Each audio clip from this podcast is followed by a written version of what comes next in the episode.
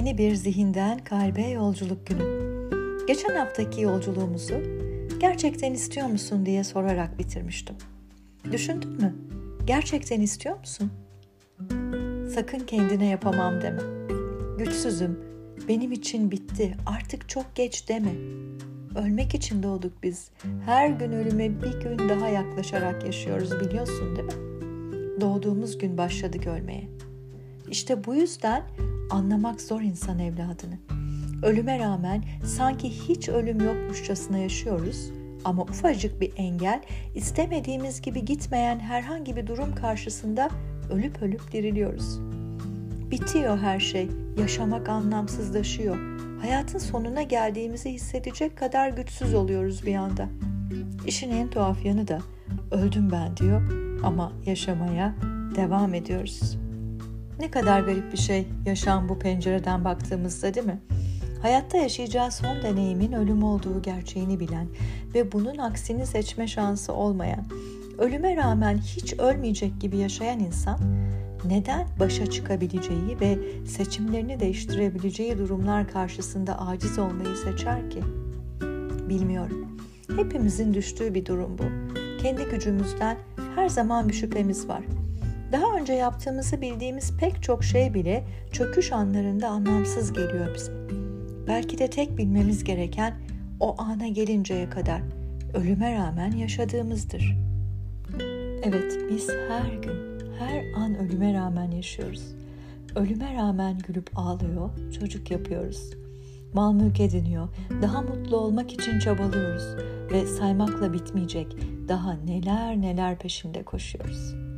Ama küçücük bir hastalıkta, maddi manevi yaşadığımız herhangi bir kayıpta, ağır bir travmada hayattan vazgeçiveriyoruz. Niye? Hastalığın sonunda ölüm var nasılsa diye mi? Kayıplarımız yerine gelmez diye mi? Travmalar atlatılamaz diye mi? Bu sırada emin olalım ki hayat bize şöyle sesleniyor. Ölüm hep vardı ve sen ona rağmen neler yapmıştın? Seni ben henüz öldürmedim, hastalığın mı öldürecek sanıyorsun? Doğduğun gün ölüme karşı yeniktin zaten. Oyunun sonunda ölümün kazanacağı bilinen tek gerçekti her zaman. En ağır travmanı yaşadığını düşünüyorsan da yanılıyorsun. Çünkü onu doğduğun gün yaşadın. Her gün ölüme bir adım daha yaklaştığını öğrenerek. İşte bu yüzden güçsüz, aciz, mutsuz, depresif olmaya hakkımız yok bizim. Biz hayatımızın en büyük şokunu doğarken yaşadık. En büyük kaybımızı hayata başlarken verdik ve ölümün sadece oyunun son perdesi olduğunu bilerek geldik bu dünyaya. Tam da bu yüzden hayatı bir oyun gibi yaşamak lazım. Büyük bir oyun parkındaymışız gibi ve ister iyi ister kötü diye nitelendirerek yaşadığımız her deneyimin sanki bir oyun makinesine jeton atmışız da süresi dolunca bitecekmiş gibi geçici olduğunu bilerek yaşamak. Hoş olmaz mı? Her canlı ölümü tadacaktır diye müjdelenmiştir ölüm bize. İşte bu yüzdendir insanın ölüme meydan okurcasına o hiç yokmuş gibi yaşaması. Ve işte yüzden hayatın hiçbir zorluğu seni yenemez cümlesinin gerçeklik payı. İnsanız biz. Ölüme rağmen o hiç yokmuş gibi yaşar, her şeyin üstesinden gelir ve şanslıysak ve de aşıksak ölmeden önce de ölürüz. Peki nasıl? Yapacağımız tek şey öylece sevmek. Aşk için doğmuş insan, sevmek için yaratılmış. Neyi, kimi, nasıl diye düşünürken unutuvermiş aslını sevginin. Öyle ki şimdilerde tanımlayamıyor, cevap veremiyoruz. Nedir sevgi? Bir can için üzülmek, endişelenmek, onsuz yapamayacak olmak mı? Yoksa her anı birlikte geçirmeyi istemek, birlikte gülmek, ağlamak, birlikte ölmek mi? Ölesiye sevmek, sevileni saplantı haline getirmek mi yoksa?'' Sevenin sevilen için kendinden vazgeçmesi, önce onu düşünmesi, sevdiğini her şeyin önüne koyması mı? Acaba biliyor muyuz sevmeyi? Yoksa aslında ne kadar da çok sevdiğimizi düşünürken, tüm bu tanımların içinde boğulmuşken asıl yaptığımız bu tanımlar gibi bizi sevecek biri tarafından sevilmeye çalışmak mı? Sadece sevgi açlığımızı mı gidermek istiyoruz? Belki de beklentilerimiz karşılansın diye seviyoruz.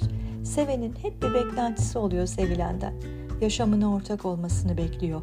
Dertlerini ve sevinçlerini paylaşmasını bekliyor. Zevklerini zevk edinmesini, beğendiklerinin karşısındakinin de beğenisi olmasını, hoşlanmadıklarından hoşlanmamasını tercih ediyor.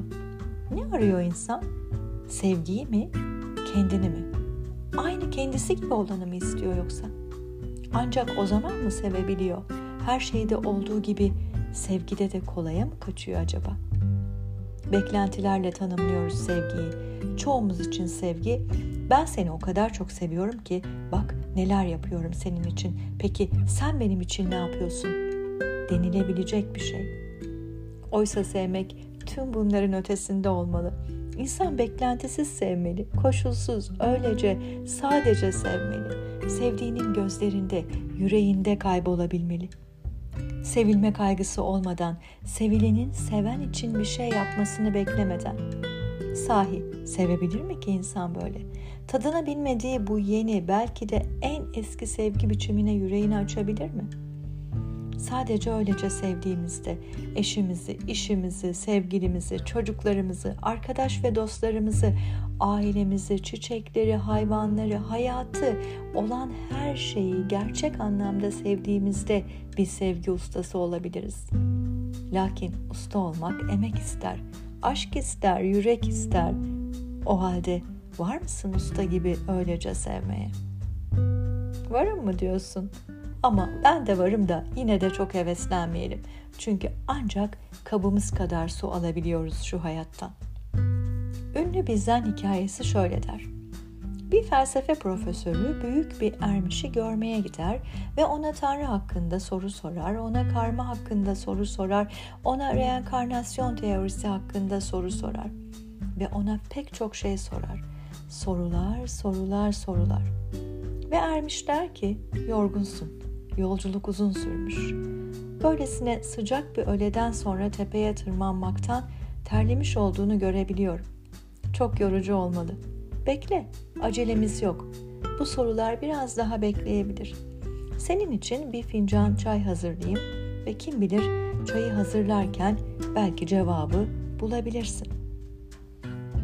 Profesörün biraz aklı karışmış ve bu çılgın adama gelmenin doğru bir şey olup olmadığından şüpheye düşmüş.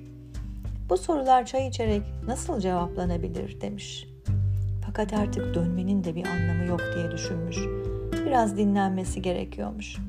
Ve çayın herhangi bir şekilde bir zararı da olmaz demiş. O halde çayı içip buradan kaçarım diye geçirmiş aklından.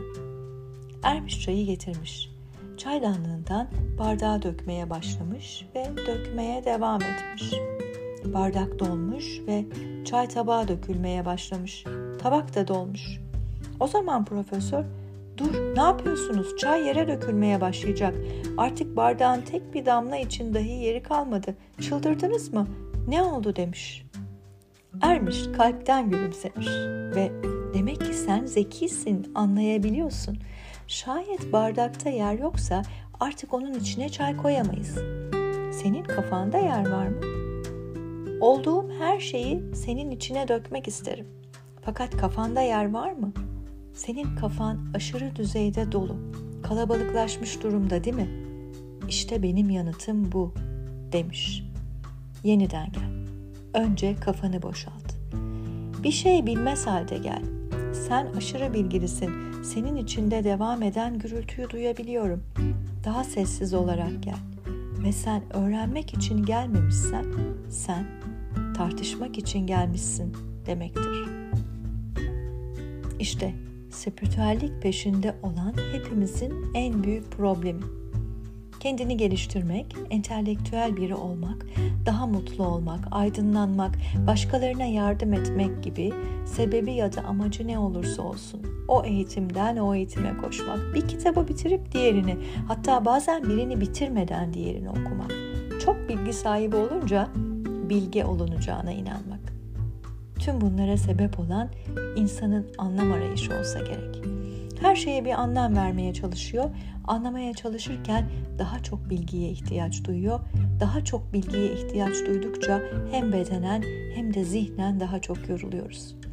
Sonunda da çoğu zaman tatmin olmuyoruz. Aradığımız şeyi bulamamış, içimizdeki koca boşlukları dolduramamış, zihnimizdeki bilgi kirliliğiyle kalıveriyoruz ortada. Oysa insanın kabı yeteri kadar doldurmasına tek bir cümle, hatta tek bir kelime yeterli olabilir. Her şey bir anda olabilir. Bir anda tüm anlam arayışları cevap bulabilir. Bir anda tüm farkındalıklar kazanılabilir. Bir anda aydınlanma gerçekleşebilir. Ve ne yazık ki yine bir anda tüm kazanımlar kaybedilebilir. Bu yüzden de bilgi sahibi olmanın ötesine geçmek, tüm öğrendiklerimizin kendimizde hale dönüşmesine tanıklık etmek en güzel yaşam deneyimi olacaktır. Hazreti Mevlana'nın dediği gibi okyanus ne kadar büyük olursa olsun insan yalnızca kabı kadar su alabilir. Haftaya görüşünceye dek eğer sen de çok doluysan biraz boşalt kabını, yeniye yer açılsın ve zihinden kalbe yolculuğun hayata yansısın. Hoşçakal, sevgide ve aşkla kal.